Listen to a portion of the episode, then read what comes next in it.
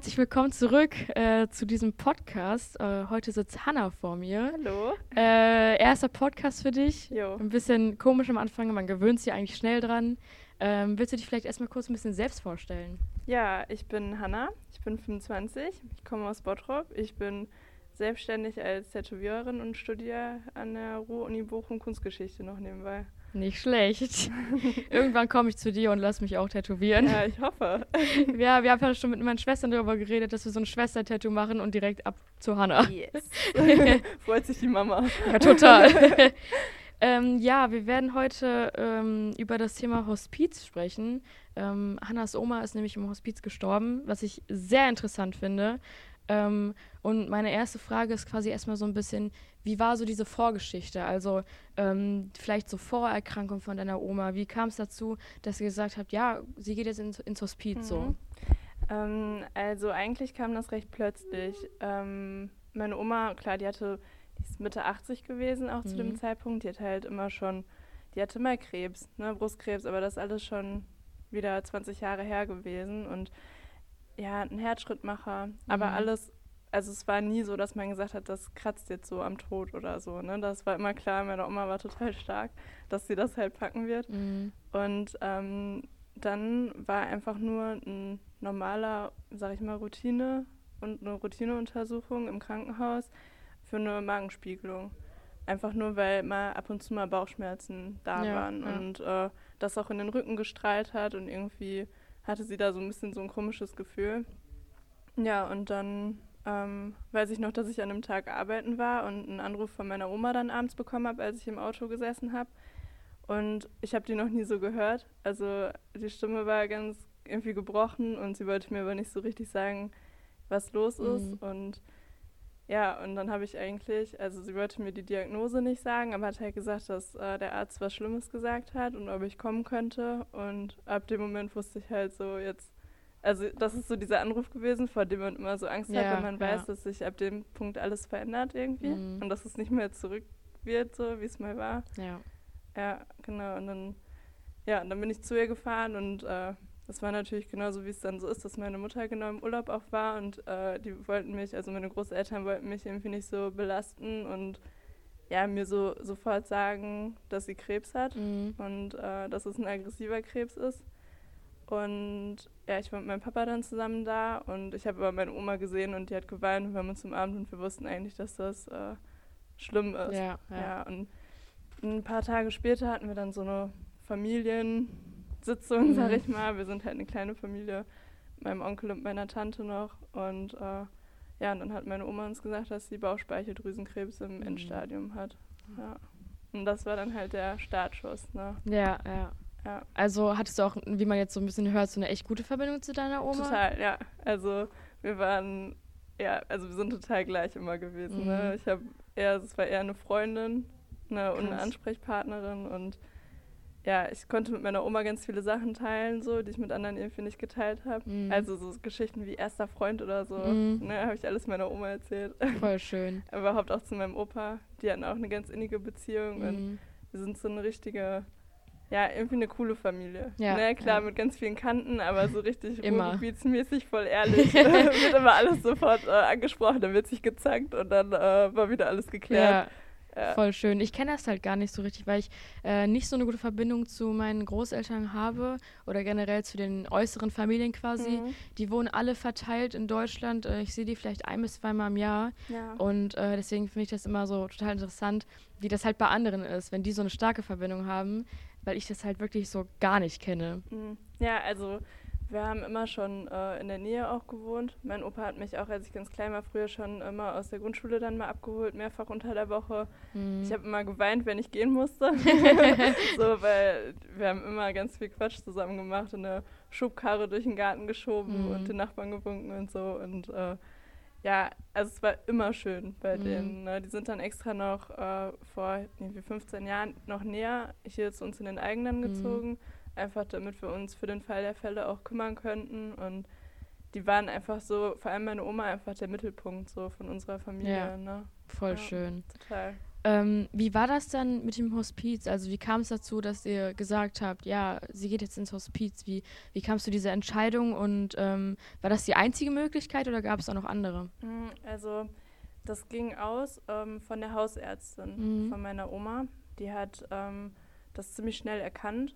Ähm, es hieß auch am Anfang erst, dass wahrscheinlich nur ein paar Wochen uns nur noch bleiben werden Mhm. zusammen. Und die hat das dann eigentlich ausgelöst. Ich hatte vorher gar keine Berührungspunkte damit. Ja. Also überhaupt nicht. Ich wusste, dass es so eine Einrichtung gibt, aber ich hatte da gar keine Meinung zu, weil das Mhm. halt nie eine Rolle gespielt hat bei uns. Ähm, und dann hat die das eigentlich angestoßen und hat gesagt, dass sie auch da Leute kennt, die da arbeiten und ganz gute Erfahrungen da gemacht hat, auch als Ärztin. Ähm, und so ist das dann entstanden, dass sie gesagt hat, sie wird sich darum bemühen, dass meine Oma da schnellstmöglichst einen Platz bekommt. Da ist Mhm. ja immer mit Wartezeiten Ja, verbunden ja. und ähm, dadurch, dass ja der Platz frei wird, wenn jemand stirbt, kann man ja nicht sagen, hey, nächste Woche ist ein Ja, Platz frei. ne? Das ist ja, ne? so spekulierst du halt so ein Mhm. bisschen drauf. Und ähm, ja, dann hat sie uns da quasi auf die Warteliste geschrieben und wir haben uns mit meiner Oma zusammen, meinem Opa und dem Rest meiner Familie dann das Hospiz dann in Bottrop angeguckt. Mhm. Genau. Und äh, das war klar, dass es dann dieses eine Hospiz ist oder? Äh, Genau, ich ähm, kenne mich da jetzt nicht ganz genau mit aus, aber ich glaube, dass du hast verschiedene Zuständigkeitsbereiche. Ne? Und wenn Mhm. du jetzt aus dem Kreis Bottrop kommst, dann ist das erstmal der, der nächste Ort, Mhm. ne? an dem du quasi gebracht werden könntest. Ja, Dann, ne? ja. Und ich weiß jetzt nicht, wie das jetzt in ganz akuten Fällen ist, ne? ob, das, ob man dann auch in eine andere Stadt kommen würde oder so, aber ich denke einfach mal, dadurch, dass die Kontakte über die Ärzte noch Ja, da waren, ne? stimmt, dass es ja. dann Sinn gemacht hat, da Mhm. hinzugehen und für uns natürlich erreichbar ist. Ja, ne? stimmt. Ja. Ich finde das echt äh, witzig, dass du sagst, dass du vorher damit halt noch keine Berührungspunkte Mhm. hattest, weil das bei mir genauso war, bis du mich angeschrieben hast. Ah, krass. Also ich wusste auch, ja, es gibt das, aber ich habe mich damit nie auseinandergesetzt. Mhm. Und äh, als du dann mir geschrieben hast, dachte ich natürlich direkt, okay, ich guck mal, was, was ist das überhaupt genau einfach so. Und ähm, deswegen finde ich es auch äh, lustig, dass du das jetzt auch sagst. Mhm. Ähm, und dann auch äh, spannend und eine gute, gute Möglichkeit für mich, einfach mal neue Dinge kennenzulernen. So. Ja, ja. Ähm, wie ist das denn? Ähm, ist, ich habe mal gelesen, dass das irgendwie nur auf Antrag geht oder sowas. Also, dass man so einen Antrag äh, irgendwie schreiben oder erhalten muss, um ins Hospiz zu kommen. Weißt du darüber was oder war das bei euch irgendwie dann auch so? Ähm, ja, also das ist halt alles über die Hausärztin gelaufen. Ja. Ne? Also du musst halt, ich glaube auch, dass man da vorstellig werden muss. Mhm. Ne? Und äh, dass man, also es Sinn macht, da auf jeden Fall einmal hinzufahren und zu gucken, ob das ja überhaupt passt. Also wir wussten ja auch gar nicht, kann meine Oma sich das überhaupt vorstellen. Mhm. Ne? Deswegen ist es, finde ich, sehr wichtig, dass wenn die Person sich ja, also wenn die quasi kranke Person sich damit einmal auseinandersetzen kann, ob sie überhaupt dahin will. Es gibt ja auch Mhm. Fälle, wo man das nicht entscheiden kann, ne? Ja. wo direkt aus dem Krankenhaus dann zum Beispiel jemand dann dahin verlegt wird, der vielleicht gar nicht mehr ansprechbar ist. Ne? Mhm. Und ich weiß halt, ähm, dass das auf jeden Fall auch mit Papierkram verbunden war, aber das lief halt, wie gesagt, über die Ärztin, deswegen weiß ich gar nicht, Ja. äh, inwiefern das jetzt noch kompliziert dann war oder nicht. Mhm. Ne? Weißt du, wie das mit den Kosten aussieht? Weil irgendwie ähm, bezahlt, glaube ich, ein Teil die Krankenkasse, ein Teil aber auch Mhm. irgendwie nicht, oder wie war, wie ist das Genau, genau? also auch da äh, keine Garantie jetzt, ne? aber ich weiß halt, dass meine Oma hatte auch eine Pflegestufe dann zu dem Mhm. Zeitpunkt, dass dann das Geld dafür auch benutzt wurde. Ne? Mhm. Also alles das, was quasi an ja, Pflegegeldern und so reingekommen ist, die ja quasi uns als Pfleger dann zugestanden hätte als Familie, Ja, dann quasi an, an das Hospiz dann gegangen ist. Und ich glaube auch ein Teil von der Krankenkasse. Aber wir mussten auf jeden Fall nichts dafür zahlen als Mhm. Privatleute. ja, okay, weil manchmal ist es ja wirklich so, dass du ähm, zum Beispiel in ein Hospiz möchtest oder in ein Mhm. bestimmtes Krankenhaus, du hast keine Geld dafür. Genau, und ja. dann ist es natürlich echt, echt kacke. Ja, also ich habe noch nie davon gehört, dass jemand jetzt abgelehnt wurde, weil da kein Geld vorhanden Ja. war oder so. Aber auch da halt keine Garantie. Ich weiß nur, dass wir auf jeden Fall uns da um nichts kümmern mussten, Mhm. was das anging. Ja. Ähm, das ist ja so bei einem Hospiz, dass du da ähm, eigentlich für eine, für eine zeitliche Begrenzung quasi lebst. Also es Mhm. heißt, ähm, ich meine, es sind zwei Wochen am Anfang äh, der Antrag ähm, und du kannst es zwar noch verlängern, aber die gehen dann davon aus, dass man innerhalb von zwei bis drei Wochen stirbt. So, wie, wie war das dann bei euch? Also ist es nicht komplett komisch, wenn du weißt, okay, dass es einfach ein, eine zeitliche Begrenzung quasi hat? Ähm, Begrenzung jetzt zwar nicht in dem Sinne, dann schmeißen wir die raus, wenn die Mhm. bis dahin noch nicht gestorben ist. Aber es ist ja wirklich so, okay, man weiß, innerhalb der nächsten zwei bis vier Wochen st- stirbt die. So. wie ist das? Wie hat sich das für deine Oma angefühlt? Wie war das für euch? Also, ich glaube, man muss immer ähm, noch so ein bisschen die Geschichte vorher sehen. Also, das war bei uns jetzt nicht so, dass ähm, meine Oma die Diagnose bekommen hat und dann äh, ist sie am nächsten Tag ins Hospiz gekommen. Mhm. Ne? Das heißt, da lagen ein paar Wochen zwischen, ähm, was schon mal Hammer war, weil meine Oma ja gar nicht so viel Zeit eigentlich von den Ärzten bekommen hat. Wie viel, wie viel haben die. Ärzte gesagt? Also die Zeit Ärzte haben hat? gesagt, eventuell zwei bis drei Wochen. Mhm. Und ähm, die Diagnose kam irgendwie Mitte Oktober, vor vier Jahren jetzt genau. Und ähm, gestorben ist sie dann im Januar, Mhm. Krass. Anfang ja, Januar. ja. Also es hat halt noch recht lange gedauert und sie ist halt dann, also sie war insgesamt sechs Wochen im Hospiz, Mhm. sechseinhalb glaube ich sogar. Und ähm, ja genau, und so, das heißt, dann ist sie auch erst dann ins Hospiz gekommen und wir hatten noch einige Wochen zu Hause, wo wir auch gemerkt haben, meine Mama und ich vor allem, dass, äh, ja, dass wir das gar nicht leisten können. Mhm. Ne, da ist dann Pflegedienst auch mit integriert worden, aber dieser psychische Druck war halt total groß, ne? weil du weißt halt nicht, ich hatte noch nie mit jemandem was zu tun, der so akut Krebs hatte. Ja. Ähm, wir haben dann so Notfallspritzen bekommen und so und dann diese Angst, stell mal vor, mein Opa ruft heute Nacht an und sagt, äh, Mhm. die Oma hat wieder, ich weiß nicht, einen Krampfanfall oder so, ähm, könnt ihr kommen und der eine Spritze geben. Ja. So, ja. ich hatte da noch nie was mit zu tun und da muss man diesen Druck, glaube ich, erst einmal verstehen, den man hat oder diese Angst, ne? Du gehst abends schlafen und du weißt nicht, wie geht's jetzt deiner Oma, wie geht's Mhm. deinem Opa? Ähm, und dann auf einmal wird dir eine Möglichkeit geboten oder vor allem meiner Oma, dass da Leute sind, die sich immer kümmern können. Ja, ja. Und das muss man, glaube ich, vorher sehen, weil dann ist das halt eine riesige Erleichterung, wenn einem sowas angeboten wird. Mhm. Ne? Also das geht dem halt dem Ganzen voraus. Also wir hatten eine, wirklich eine mehrwöchige Phase, wo wir gemerkt haben, dass wir als, ja, meine Mama arbeitet, ich arbeite, ne, dass wir das gar nicht leisten können, ähm, da immer auf Abruf zu sein. Ja. Und wir sind halt echt immer hingefahren. Ne? Also ich war den ganzen Tag dann da, Mhm. sobald ich konnte, war ich da.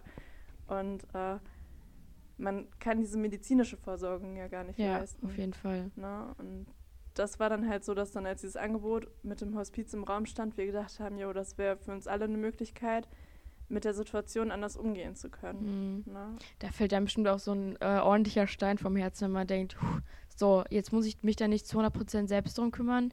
Ich kann daran beteiligt sein, aber ich muss selbst nicht alles leisten können. Ich muss nicht 24-7 unbedingt vor Ort sein, so.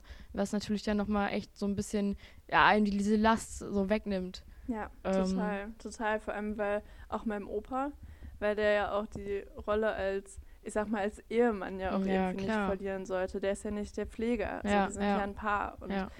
ähm, diese Angst halt, ne, dass, die man hat, ähm, dass der Tod dann eintrifft in einem ganz ätzenden Rahmen. Ne? Dass, Mhm. keine Ahnung, man stellt sich ja jedes Horrorszenario vor. Was ist, wenn das nachts passiert und so ein Tumor platzt und du verblutest oder so? ja, ne? du, ja.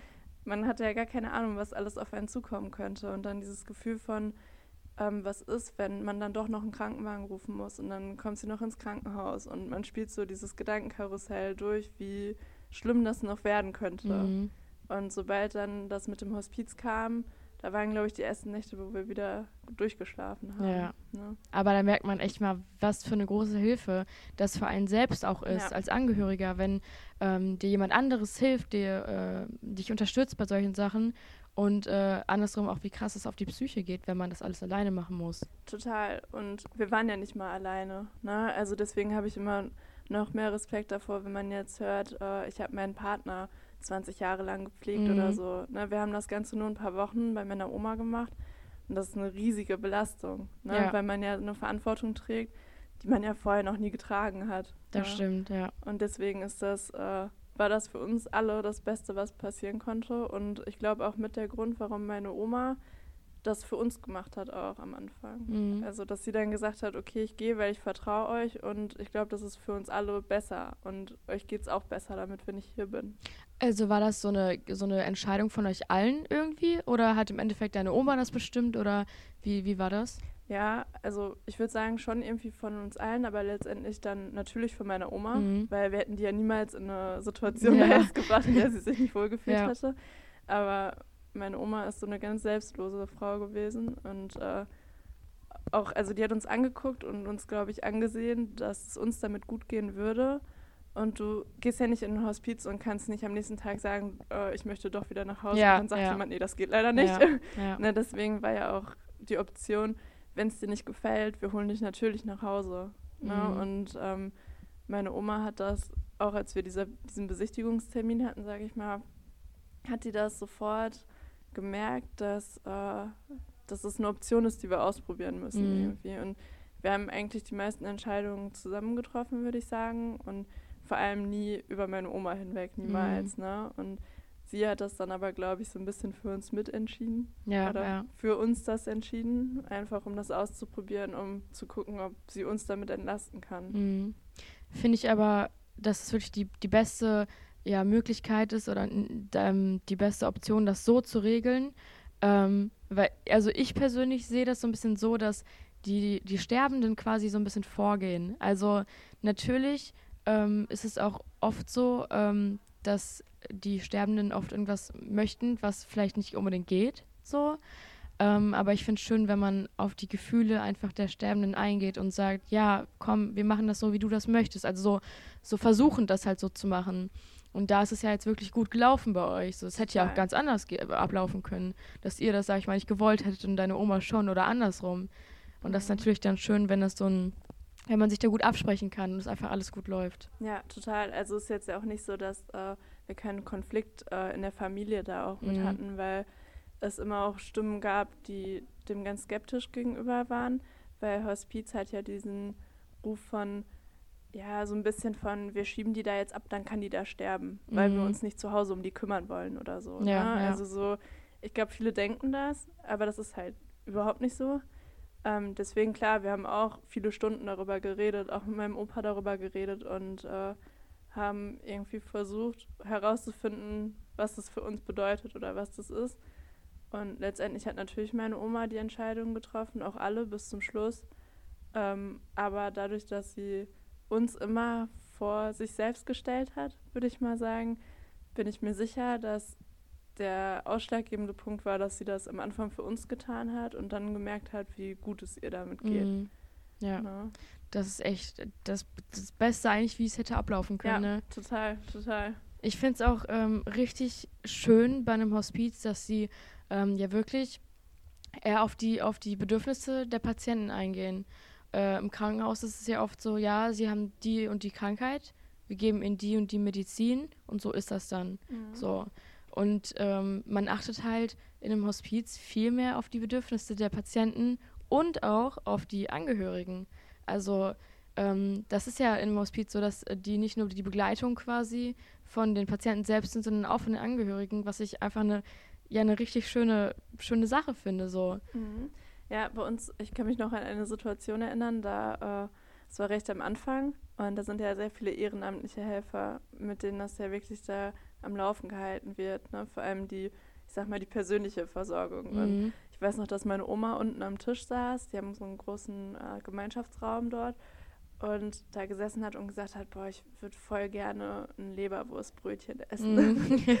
Und ich habe also gesagt, ja, ich kann ja mal fragen, ob die sowas haben, aber keine Ahnung. Dann bin ich halt in die Küche gegangen und dann war da eine total nette Frau, die da ehrenamtlich gearbeitet hat. Und die hat gesagt, ja, ist ja kein Problem, dann gehe ich mal eben einkaufen. richtig ja, cool. Ja, dann ist sie einkaufen gegangen und ich war total perplex und meine Oma war auch so, ja, aber die braucht doch jetzt nicht extra gehen. Ja. Und äh, das war so total komisch, das auch anzunehmen. Ja. Und ja, und dann ist sie einkaufen gegangen und kam irgendwie zehn Minuten später wieder und meine Oma hat ihr Leberwurstbrötchen gekriegt, Mhm. ne? So. Finde ich auch cool, ähm, weil man ja immer liest, ähm, die achten auf die Bedürfnisse und Wünsche der Patienten, aber dass es jetzt auch wirklich so ist. Also es kann ja auch sein, dass es gar nicht wirklich umgesetzt wird. Mhm. Aber wie schön es ist, wenn man das dann selbst mitbekommt, dass es wirklich genauso ist, dass sie für einen einkaufen gehen, damit deine Oma das Leberwurstbrötchen bekommt. So. Also wie schön das ist einfach. Ja, total. Und es, also es ist halt am Anfang so ein bisschen unglaublich, ne? Weil, Mhm. also wann passiert einem das mal so im Leben, sage ich mal, Ja, ne? ja. dass äh, eine fremde Person sich so einsetzt, aber das könnte ja das letzte Brötchen sein, weißt du? Mhm. Ich meine, Ja, bei uns ja, ja. allen immer, aber da halt natürlich äh, ist es ja umso mehr im Fokus und äh, das war halt schön, weil das war nicht nur die Situation, da gab es hunderte Situationen, Mhm. wo es einfach total nette Menschen gab, die Sachen ermöglicht haben, wo wir eigentlich gedacht haben, ja gut, das können wir jetzt gar nicht so umsetzen oder dem wir vielleicht gar nicht so eine Gewichtung gegeben hätten. also ich fand das Leberwurstbrötchen jetzt nicht wichtig. so. Aber meine Oma halt irgendwie schon. Ja, ja. Aber ich habe da gar nicht so drüber nachgedacht. Und dann sind da halt einfach nette Leute, die sagen, ja doch, Klar. du kriegst ja, das jetzt, ja. ne? So. Richtig stark. Das ist total toll, ja. Ja. Habt ihr denn ähm, auch selbst, du und deine Familie, so mitbekommen, dass die Leute im Hospiz euch auch so psychisch irgendwie unterstützen? Mhm, total. Also erstmal wird dir die größte psychische Last abgenommen. Mhm. Und das ist halt eigentlich die Angst, dass du die Verantwortung für die Versorgung trägst. Mhm. Ähm, ich glaube, das ist halt was, was man gar nicht äh, beschreiben kann, was das mit einem macht, wenn man einfach nur noch da ist als Enkelin oder als äh, Tochter oder Sohn oder Angehöriger einfach halt, ne? Und ähm, dass es dann, ja, was es mit einem macht, dass man diese Verantwortung nicht mehr hat. Das nimmt einem erstmal, also für mich jetzt so die größte psychische Belastung, die Ja. mir genommen wurde und für meine Mama denke ich auch. Ähm, und es ist immer jemand da. Also du läufst nie durch das Haus und bist alleine oder so. Ne? Mhm. Und die PflegerInnen, die da gearbeitet haben und die ähm, Ärzte und Ärztinnen, die waren einfach total toll. Und es Mhm. gab immer jemanden, der ein offenes Ohr hatte. Die Menschen, die ehrenamtlich da gearbeitet haben. Und wenn man gewollt hätte, hätte man nie eine Situation alleine verbringen müssen. Ja, und das nicht ist halt schlecht. unglaublich toll. Ne? ja, auf jeden Fall. Und man wurde auch angesprochen. Also es ist jetzt nicht so, dass man sich jetzt irgendwo hingesetzt hat und man hätte jetzt aktiv werden müssen. Es Mhm. war immer jemand da, der einen angetippt hat und gesagt hat, hey, ist alles okay? Und Mhm. auch von anderen Leuten. Ich meine, zu dem Zeitpunkt, ich will mich jetzt nicht vertun, waren das, glaube ich, sieben Leute, die da gelegen haben. Also Mhm. Gäste, sagt man im Hospiz, Ja. Gäste. Und ähm, da waren auch Angehörige natürlich bei. Mhm. Und die trifft man ja auch. Und da haben wir ganz tolle Freundschaften auch entwickelt. ja. Also Voll, voll schön. Also auch jetzt, wenn du es erzählst, also ich finde es wirklich richtig schön. Mhm. Ähm, auch, dass es, dass da nicht viele Gäste sind, sondern dass einfach so eine, ähm, so eine kleine Gruppe bleibt. Und dadurch bleibt es ja auch irgendwie so ein bisschen familiärer. Und es ist nicht diese, äh, diese ja, öffentliche Institution irgendwie, sondern halt sowas Privateres. Total ist halt wie so ein Safe Space irgendwie so. Ne? Das ja. ähm, war ja auch so im Winter um die Weihnachtszeit herum und man kam immer in dieses Haus und ich glaube, das kann man sich erstmal nicht vorstellen, weil alle denken immer, ja, man ist die ganze Zeit da traurig, aber das stimmt ja nicht. Mhm. Ne? Also wir kamen da rein und ab dem Moment, wo du da deine Jacke ausgezogen hast, war das wie ein Zuhause. Mhm. Da waren Kerzen an, manchmal lief da schöne Musik, Leute haben Fernsehen geguckt. Ähm, alle Gäste, die auch unten zum Beispiel noch essen wollten und konnten, wurden nach unten gebracht und haben zusammen gegessen. Du konntest immer mitessen Mhm. als äh, Familienmitglied. Musstest dich nur kurz vorher einmal anmelden. Du durftest Ja. bei allem mitmachen, dich dazusetzen und helfen. Und ja, das war halt dann für diese sechseinhalb Wochen eigentlich so unser Mittelpunkt. ja. Ne? Das finde ich auch ein großer Unterschied zwischen jetzt Krankenhaus und Hospiz, dass du im Krankenhaus ja bestimmte Zeiten hast, ähm, Besucherzeiten Mhm. einfach, ähm, und du nicht sagen kannst, ich möchte jetzt sofort zu meiner Oma, ähm, sondern ja einfach immer nur dann gehen kannst. Und vielleicht hast du einfach mal nachts oder abends oder morgens um eine bestimmte Uhrzeit das Bedürfnis, ja, ich möchte jetzt zu meiner Oma gehen und dann kannst du es einfach machen. Ja. Also das ist ja nochmal was ganz, ganz anderes. Ja, genau so. Und das äh, schweißt halt auch noch total zusammen. Ne? Also du kannst ja davon ausgehen, wenn meine Oma jetzt nachts gesagt hätte, boah, ich möchte jetzt, dass die Hanna vorbeikommt, Mhm. dann hätten die mich angerufen und dann hätte ich vorbeikommen können. Ja, Und das gibt einem ja total die Sicherheit. ja, ne? auf jeden Fall. Ja. ähm, ein Hospiz versucht ja auch quasi so ein bisschen Normalität ins Sterben irgendwie zu schaffen. Hast du das so selbst gespürt, dass es irgendwie ganz, ein ganz anderer Umgang ist? Mhm, total. Also mein oder unser Fall ist jetzt ja in dem Sinne nochmal anders, dass ähm, meine Oma sehr alt war und ähm, sehr zufrieden war mit sich und ihrem Leben. Mhm. Und dann ähm, nimmt das ja diese Dramatik so ein bisschen daraus. Da war auch jemand, der war Mitte 30. Und das Krass. kann man natürlich nicht vergleichen. Ja. Ne? Deswegen kann ich jetzt nur für den Fall sprechen, wenn das Leben, ich sag mal, so läuft, wie ein Leben halt läuft, dass Ja. du halt irgendwann stirbst. Und zwar im besten Fall, wenn du alt bist. So. Mhm. Deswegen kann ich das jetzt nur von dieser Perspektive aus so sagen, dass ähm, wir eigentlich gemeinsam angefangen haben, diesen Sterbeprozess so anzunehmen. Mhm. Na klar, ähm, meine Oma war natürlich, ist natürlich die Betroffene, aber wir wurden halt mitgenommen, auch von meiner Oma, die Mhm. halt einfach ein ganz toller Mensch war und uns da nicht rausgehalten hat. und ähm, auch von den Leuten, die da gearbeitet haben, ne, dass man da in den Prozess mitgenommen wurde. Uns wurde immer gesagt, passt auf, das und das kann jetzt passieren. Es kann sein, dass ja, irgendwelche Sachen passieren, dass meine Oma kein Essen mehr bei sich behalten kann oder sonst was und man wurde so daran geführt. Also es ist eigentlich nie was passiert, womit ich nicht vorher mit gerechnet hätte, weil man da nicht darauf vorbereitet wurde mhm. oder so. Also wurde mit allen Dingen auch so sehr offen umgegangen. Ja, total. Also ich weiß natürlich nicht, wie das bei anderen ist. Meine Mama und ich, wir sind da mega das Team gewesen mhm. und ähm, wir hatten da beide, sag mal, keinen Stress damit, auch Sachen zu erfahren, die uns belasten könnten mhm. oder die jetzt schlimm wären. Ähm, und meine Oma wusste das genauso, dass sie mit uns da so umgehen kann. Ja. Dass ganz ehrlich miteinander mhm. umgegangen wird und dass jede Angst ausgesprochen wird und dass Dinge passieren können im Verlauf von so einer Krankheit, die einfach unschön und scheiße ja, sind, ja. wirklich. Und ähm, das wird ganz offen mit uns kommuniziert. So, ist, auch, ist auch gut so, weil ich meine, klar, das ist, kann auch belastend sein, aber besser man erfährt das vorher, als in dem Moment. So, das ist ja nochmal was ganz anderes. Man kann sich halt ja. mental darauf vorbereiten, wenn du es vorher weißt. Ähm, und wenn es halt eintritt und du nichts davon weißt, ist es halt manchmal echt, echt scheiße und belastend so. Total, vor allem wenn du in den Situationen dann dabei bist. Ne? Also ja.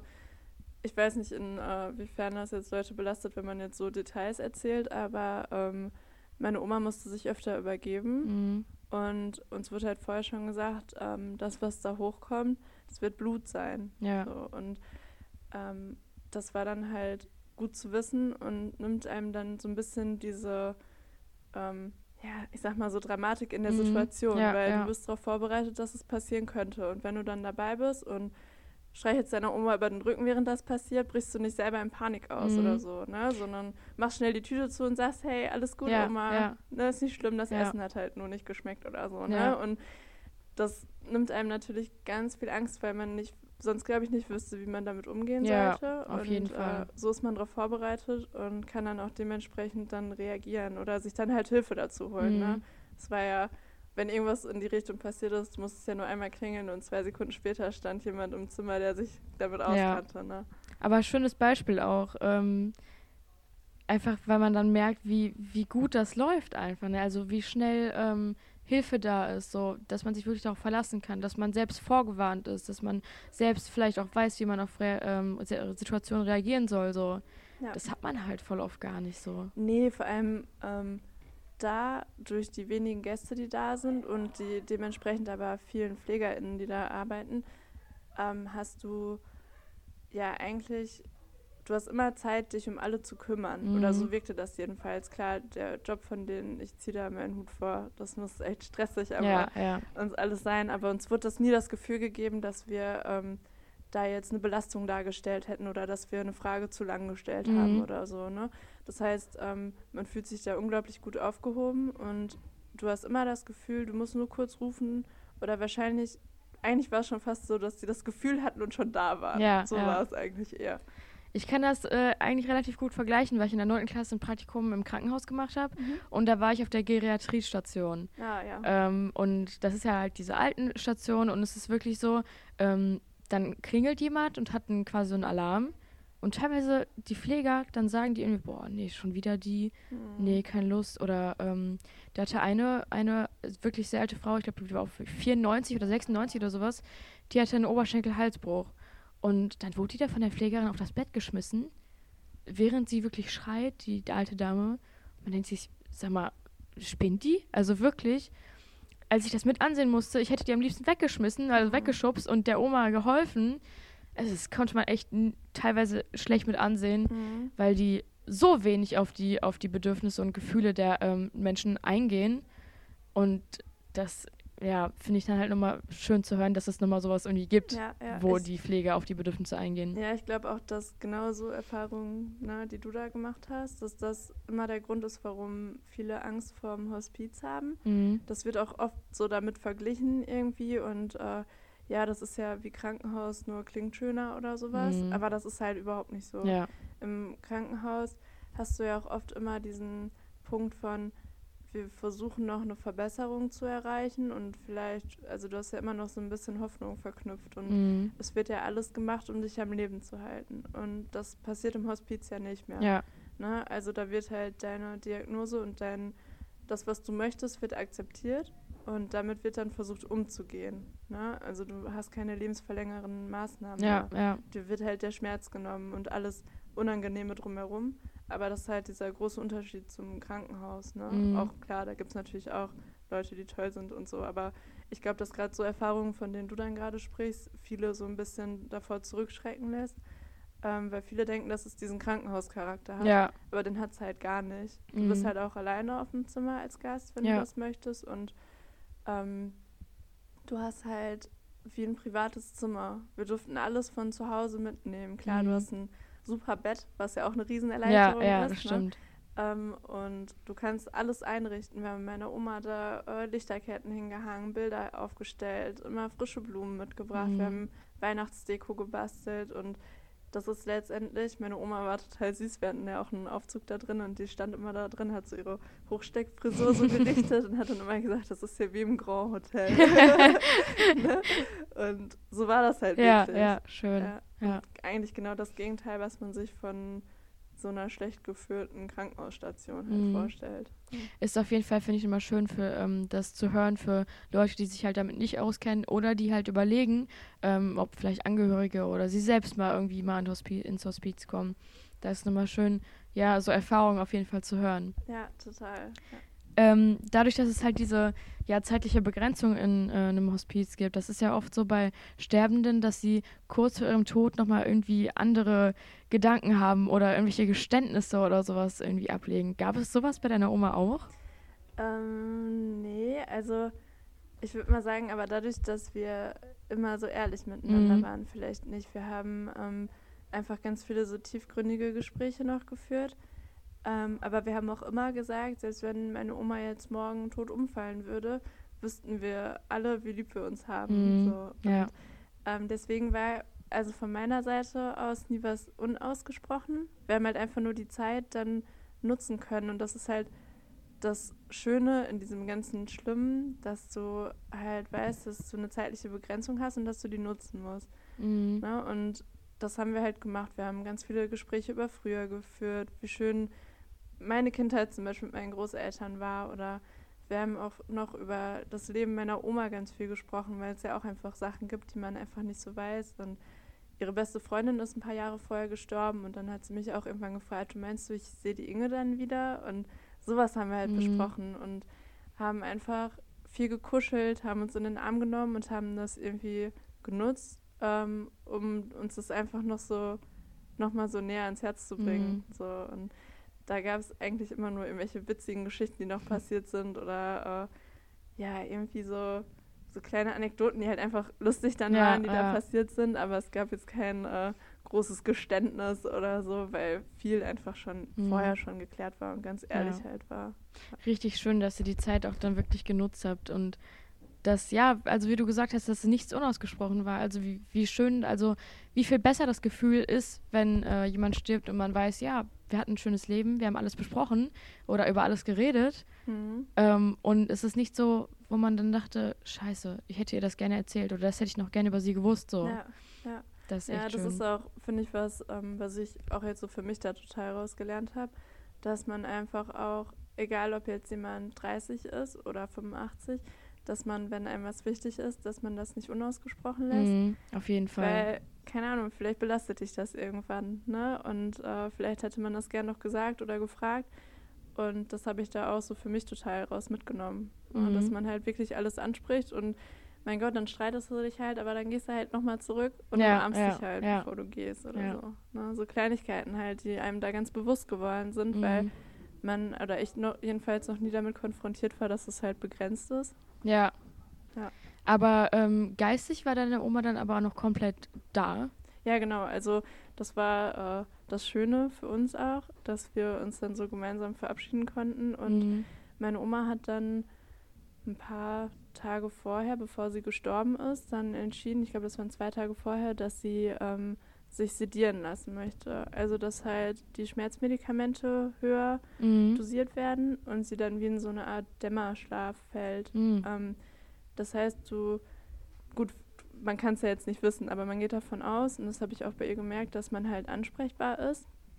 aber du hast nicht mehr diese krasse Reaktion, die darauf folgt. Ne? Du kannst halt ähm, mit jemandem dann noch auf eine gewisse Art und Weise irgendwie halt, ja, dich so, so unterhalten, Mhm. aber ähm, man hat bei ihr halt ganz doll gemerkt, sie hat dann reagiert, indem sie die Hand gedrückt hat oder Mhm, so. ja, und ja. Äh, so war das dann halt die letzten zwei Tage. Die Mhm. Entscheidung hat sie auch alleine getroffen, auch ohne uns das vorher zu sagen, Mhm. was vollkommen in Ordnung war, weil ich glaube, dass äh, sie diese Distanz brauchte, um sich lösen zu können. Ja, ja. Ne? Weil wir haben halt echt, wir waren ja jeden Tag da und wir haben immer ganz viel gelacht und dann wieder ganz viel geweint und dann wieder gelacht. Und ich glaube, dass äh, meine Oma das brauchte, um diesen letzten Schritt alleine gehen zu können. Ja. ne?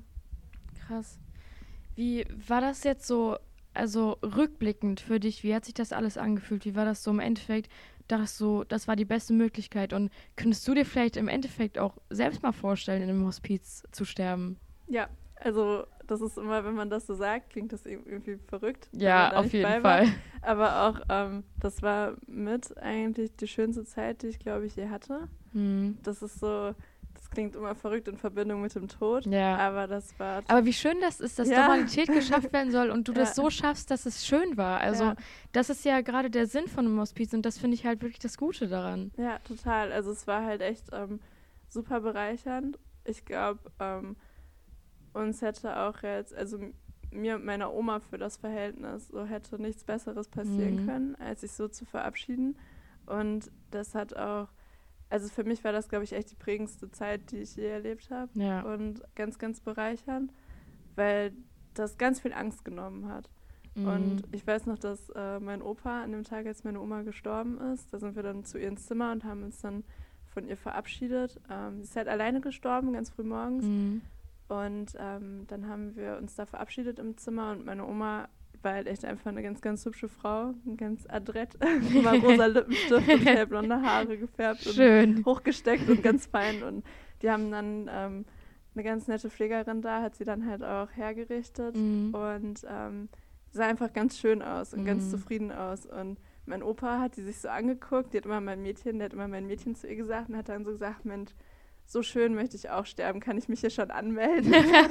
so in dem Zimmer halt noch. Schön, Ja. dass man daraus dann auch so einen Witz machen kann irgendwie. Total. Richtig und, schön. Und so, so war das halt wirklich. Und das war ganz ern ernsthaft gemeint, dass wir alle gesagt haben, also wenn wir in so eine Situation kommen, egal wann, dann ist das eigentlich die beste Option, die man hat, wenn man diese Möglichkeit halt hat. Ne? Ja. Das ist echt, äh, echt eine ganz, ganz gute Zeit gewesen. Und natürlich, ich meine, wir sind ja jetzt vielleicht so ein besonderer Fall vielleicht auch. Das haben uns viele da auch vor Ort gesagt. Ähm, aber, also weil wir offen da auch mit umgegangen sind. Ich kann Mhm. mir auch vorstellen, das muss man ja auch so tolerieren, dass es ja auch Leute gibt, die dann mit nicht so umgehen können. Ja, oder klar. wo der, die sterbende Person vielleicht auch nicht so kooperiert, wie meine Oma das Mhm. gemacht hat. Und wo das natürlich dann auch ein ganz harter Weg sein kann. Ja. Ähm, aber meine Oma hat noch was ganz Schönes gesagt. Die hat äh, ein paar Tage bevor sie gestorben ist gesagt, ich habe alles auf meiner Liste abgehakt. Und Mhm. äh, dann hat sie zu meinem Opa dann noch gesagt, ich gehe heute Nacht tanzen. Und zwei Nächte später ist sie halt gestorben. Und das war halt irgendwie, das hat einem noch so ganz viel genommen. Ja, dieses ja. Gefühl, wenn dir jemand sagt, der am Sterben liegt, du, ich habe alles erreicht. Und hier steht nichts mehr auf meiner Liste. Mhm.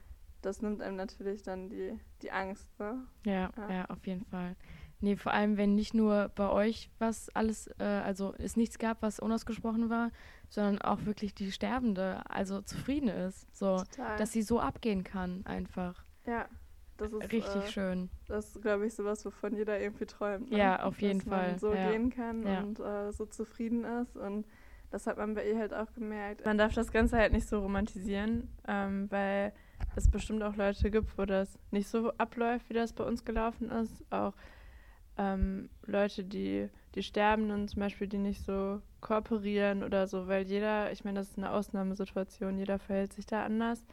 Ähm, wir hatten auch eine funktionierende Familie vorher schon. Mhm. Ne? Und ich glaube, dass gerade auch im Hospiz und auch in Verbindung mit dem Tod halt viel auch aufgearbeitet wird oder viele Sachen auch hochkommen. Hast du ja auch vorhin mal nachgefragt, ist noch irgendwas rausgekommen Ja, oder ja. so.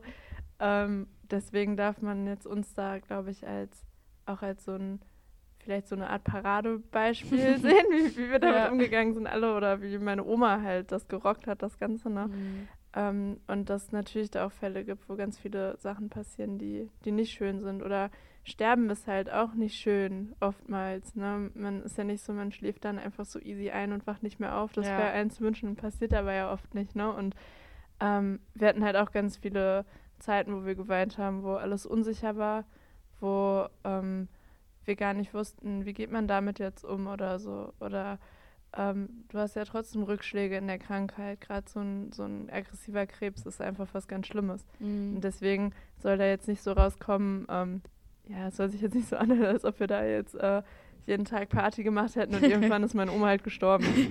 so war es natürlich ja, nicht. Ja, ne? klar, ja. ja. Aber es war halt einfach total die schöne Zeit trotzdem. Und mhm. ich glaube, es gab trotzdem keinen Tag, an dem wir da nicht gelacht haben. Mhm. So, ne? Und nur, man darf das, glaube ich, das ist dann halt unsere Geschichte. Und die kann man jetzt ja nicht verallgemeinern. Ja, Aber ja. was man, denke ich, sagen kann, ist, dass ähm, das Hospiz einfach eine unglaublich tolle Einrichtung ist und äh, ganz viele Möglichkeiten schafft. Ich fand das ganz schön. Eigentlich wurden wir so mit so einem Satz begrüßt. Ähm, klar, hier kommst du halt hin, weil du sterben musst, mhm. aber du lebst halt bis zum letzten Tag lebst du da. Mhm. Und so ist das halt. Ja. Du lebst bis bis du stirbst, lebst du da. Und das ist auch so das, was wir da alle so von mitnehmen konnten. Ne? Dass du dahin kommst und äh, alle wissen ja, worauf das hinausläuft. Mhm. Und jetzt wird halt alles dafür getan, damit diese Zeit noch richtig gut wird. Es ist einfach äh, richtig schön, das wirklich zu hören, dass es so eine schöne Einrichtung gibt. Wir haben in der Familie gesagt, ähm, dass das für uns alle eigentlich so das Schönste wäre, was passieren könnte. Ähm, dass wenn man in so eine Kacksituation kommt ähm, und man zum Beispiel so eine Krankheit hat und weiß, es gibt halt kein Zurück mehr und ähm, man kann das nicht leisten, zu Hause betreut zu werden oder so, dass das eigentlich für alle die schönste Variante ist. Ne? Mhm. Ne? Und äh, dass einem das ganz, ganz viel Last nimmt. Ähm, das kann ich so stellvertretend für meine Oma irgendwie auch sagen, weil sie so hat sie uns das auch immer gesagt, dass äh, das einfach alles genommen hat. Ne? Mhm. Ne? Diese ganze Furcht, diese Angst vor diesen medizinischen Sachen halt auch. Ne? Da habe ich ja auch am Anfang gesagt, was wäre, wenn wir meiner Oma jetzt eine Notfallspritze hätten ja, setzen müssen. Ja. Keine Ahnung, ob ich das gekonnt hätte, weiß ja. ich nicht. Ähm, das hast du halt alles nicht. Und du kannst einfach dann deiner Rolle da gerecht werden als Enkelin oder Tochter oder und so weiter. Ne? Und du kannst halt einfach äh, dir die Zeit nehmen. Du kannst dich einfach da hinsetzen, du kannst Musik hören, du kannst reden, du kannst auch einfach nichts sagen, aber du kannst Zeit mit der Person verbringen, einfach die halt da, da ist. Ja, genau. Ja. Und deswegen, ähm, klar, jede Person ist anders, aber ich kann das irgendwie allen empfehlen, sich damit auseinanderzusetzen. Vielleicht auch, bevor man in so eine Situation kommt. Mhm. Also dem offen gegenüberzutreten. Ich kenne ganz viele Leute, die richtig zusammengezuckt sind, als man das erzählt hat. So, ja, meine Oma, die ist gerade im Hospiz. Und das war immer so, ach du Scheiße und boah, das tut mir aber voll leid und das ist doch bestimmt ganz schlimm. Und ich war immer so, nee, das ist eigentlich voll schön. Mhm. Na, also das ist das Beste, was man aus der Situation ja, ja, hätte machen ja. können, ist da halt geschehen. Krass. Ja. Nee, das äh, öffnet auch mir so ein bisschen die Augen. Also habe ich ja auch vorhin schon gesagt, dass ich mich damit vorher wirklich nie auseinandergesetzt habe. Und ähm, ich persönlich habe Angst vorm Sterben, so muss mhm. ich sagen. Und deswegen wäre das sogar, also für mich könnte ich mir vorstellen, eines der besten Möglichkeiten. Also wirklich, weil man, so wie du einfach gesagt hast, jeden Tag da sein kann, jeden Tag lachen kann. Ähm, man hat Leute um sich herum, man ist nicht alleine, man kann irgendwie machen, was man will, gefühlt. Mhm. Ähm, und es nimmt einen wirklich so ein bisschen diese Angst und ähm, ja, führt so eine Normalität ins Sterben einfach ein. Ja, ich glaube auch das, was ähm, das, was so schön daran ist, ist, dass du keine Schmerzen haben musst da. Mhm. Ähm, das ist ja was, was viele Krankenhäuser oft nicht leisten können. Dass, äh, du hast ja einfach so wenig Personal im Krankenhaus. Mhm. Das ist ja echt schlimm. Und die PflegerInnen, die können dem Ganzen ja gar nicht gerecht werden, ja. oftmals. Ne? Also jedenfalls auch die, die ich auch persönlich kenne, die sehr traurig darüber sind, dass sie nicht das leisten können, was sie menschlich eigentlich leisten wollen mhm. da vor Ort. Und das ist natürlich eine total schöne Sache, weil das funktioniert da. Und ich kann mich nicht daran erinnern, dass meine Oma einmal für länger als eine Minute Schmerzen hatte, weil mhm. du klingelst und du sagst, ich habe Schmerzen und ohne dass die sich mit einem Arzt absprechen müssen, dürfen die agieren. Mhm. Und das ist natürlich total toll, ne? weil das nimmt dir ganz viel Zeit, ähm, die du vielleicht sonst als Patient oder als Gast dann im Hospiz halt Schmerzen hättest. Und das macht natürlich diesen Sterbeprozess viel, viel einfacher. Also einfacher, falls man das da ja, überhaupt in Verbindung ja. sagen kann. Aber ähm, das hat meiner Oma halt ganz, ganz viel Stress und Angst halt genommen, weil die eigentlich keinen Tag hatte, wo es ihr richtig, richtig schlecht ging. Klar, die Krankheit lässt sich natürlich schlecht gehen. Ja. So ist ja natürlich klar. Man, das klingt so, wie ich vorhin schon gesagt habe, so ein bisschen romantisch, aber es ist halt echt so gewesen, dass diese großen Schmerzen, die vor allem, wenn sie zu Hause gewesen wäre, die waren halt auch am Anfang da. Mhm. Die hat auch immer so eine ganz zittrige Hand gehabt und konnte dann nichts festhalten. Einfach auch, glaube ich, weil der psychische Druck auch ganz hoch war. Und ähm, das gab es da alles nicht mehr. Meine Oma, die ist zum Beispiel auch äh, nur noch mit dem Rollator gelaufen. Mhm. So, ich würde mal sagen, das letzte halbe Jahr. Und im Hospiz kommt die uns auf einmal im Flur entgegen und hat keinen Rollator mehr. und wir so, Oma, wo ist der Rollator? wo ist der Rollator? Und die so, ja, ich kann jetzt hier alleine zur Toilette gehen und so. Ne? Also da sieht man mal, was sie auch als, ähm, also wie viel sie sich noch zurückgeholt hat, mhm. auch wieder als ja. Mensch, auch für ja. sich selber, wie viel ähm, Selbstständigkeit mhm. sie dadurch gewonnen hat, weil sie eine ebenerdige Dusche hatte, wo sie dann selber entscheiden konnte, so, ich möchte jetzt duschen gehen. Ich brauche zwar Hilfe dabei, aber mich muss niemand da reinheben mhm, oder so. Ja. Ne? Oder ich möchte jetzt auf die Toilette gehen und ich kann alleine gehen, weil es mir hier wieder so gut geht, dass ich dahin laufen kann. Und Wie schön das wirklich ja. ist, wenn man nochmal, ja, versuchen kann, das meiste selbst zu machen, weil das ja auch für manche Menschen eines der schlimmsten Dinge ist, sich halt, ähm, äh, ja, also Hilfe bei allen möglichen Dingen äh, und Tätigkeiten ähm, zu brauchen. So. Ja, ja, ich glaube, das ist halt auch noch so eine persönliche Einstellung. Viele können das ja auch ganz schlecht annehmen. Mhm.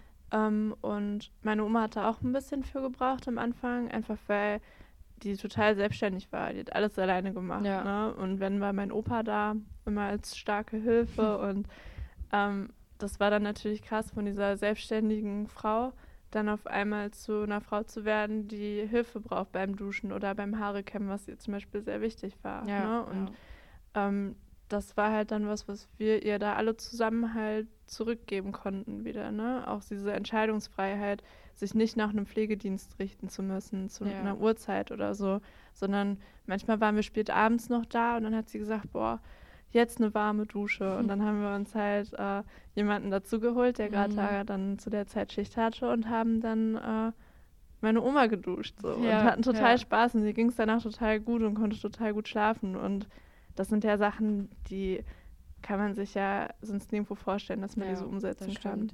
Ja. Das klingt wirklich richtig schön. Äh, das Gespräch ist auch leider schon jetzt zu Ende. Äh, ich danke dir echt für die Zeit, äh, dass du die Zeit genommen hast. Ich fand es wirklich ein sehr, sehr spannendes und schönes Gespräch. Ähm, und ja, hat mir halt, wie gesagt, auch so ein bisschen die Augen über übers äh, Sterben einfach geöffnet. Mhm. Ja, freut mich schön. voll. Auch danke, dass du äh, mir die Möglichkeit gegeben hast, Gerne. darüber zu reden, weil ich finde, das äh, ein ganz wichtiges Thema ist, mhm. vor allem auch so für uns junge Leute. Ja. Also weil wir, glaube ich, mit so einem anderen Bild vielleicht auch manchmal groß werden von zu Hause aus und dass es äh, wichtig ist, dass wir uns da jetzt schon mit auseinandersetzen, dass wir im Notfall darüber sprechen können. Ja, ja, ja das stimmt. Ja gut, vielleicht äh, fällt dir irgendwann nochmal ein Gesprächsthema ein, dann kannst du mal wiederkommen. Gerne. äh, eine sehr schöne und nette Gesprächspartnerin warst du. Vielen Dank. Gerne, gerne. Ciao. Tschüssi.